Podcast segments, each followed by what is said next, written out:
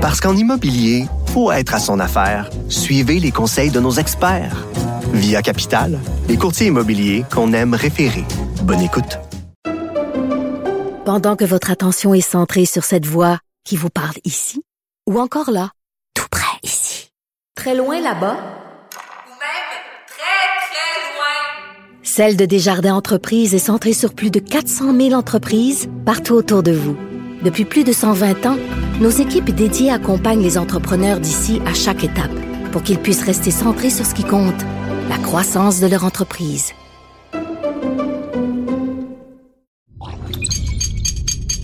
Cube Radio. Salut, c'est Charles Dran avec l'équipe dans 5 minutes. On s'intéresse aux sciences, à l'histoire et à l'actualité. Aujourd'hui, on parle d'entraînement physique. Faites-vous partie de ces gens qui prennent un abonnement de gym pour l'abandonner quelques mois plus tard? Ou êtes-vous plutôt adepte du CrossFit ou simplement de la course à pied? Dans tous les cas, la façon dont vous vous entraînez est probablement plus récente que vous ne le pensiez. Voici Sophie Croteau. Les premières traces de l'exercice dans le monde, comme la création du yoga près de 600 ans avant Jésus-Christ, étaient d'abord centrées sur son aspect spirituel. Balancer le corps et l'esprit était considéré comme impératif pour vivre une expérience religieuse. Dans les communautés autochtones de l'Amérique, la course était une façon de connecter avec ses ancêtres et de faire vivre les mythes.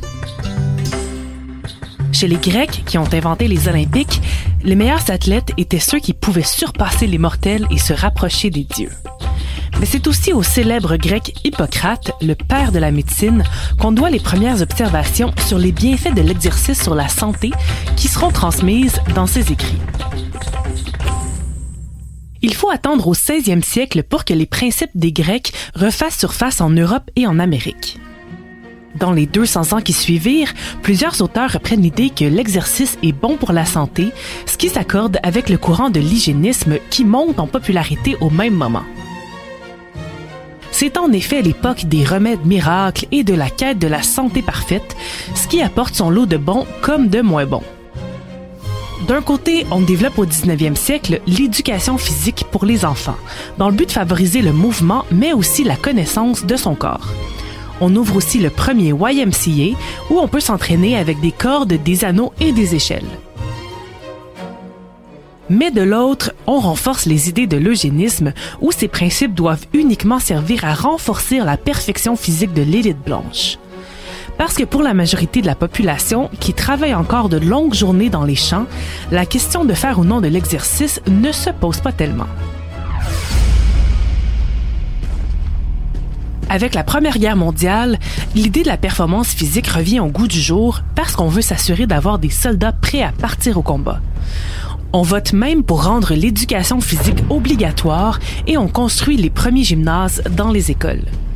Le fameux Pilates est aussi un résultat de cette époque, puisqu'il est inventé en pleine guerre par Joseph Pilates, qui était alors détenu prisonnier et qui voulait développer un entraînement à l'aide des lits d'hôpitaux pour garder les hommes incarcérés en forme.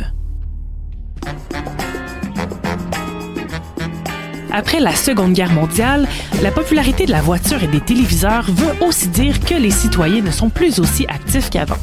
Le sport devient aussi de plus en plus populaire, mais plutôt comme un passe-temps qu'un réel entraînement.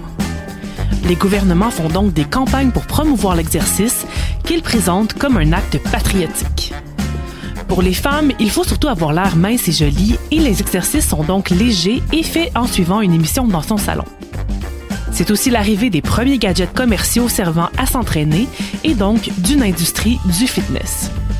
Aux États-Unis, on commercialise la fameuse machine à élastique qu'on s'enroule autour de la taille et qui agite le gras dans le but de le faire disparaître sans effort. Au Japon, on invente le premier pas de mètre avec le conseil de viser les 10 000 pas un numéro un peu aléatoire, non pas basé sur la science, mais plutôt sur la signification du nombre en Asie, c'est-à-dire l'abondance. Dans les années 70, on revient à l'idée de la santé plutôt que de la performance. C'est le début de l'aérobie et des cours de groupe où on développe son endurance plutôt que sa force. C'est aussi la folie du jogging, rendue à la mode par le mouvement hippie, qui s'imagine un monde sans voiture et où on se déplacerait donc à la course.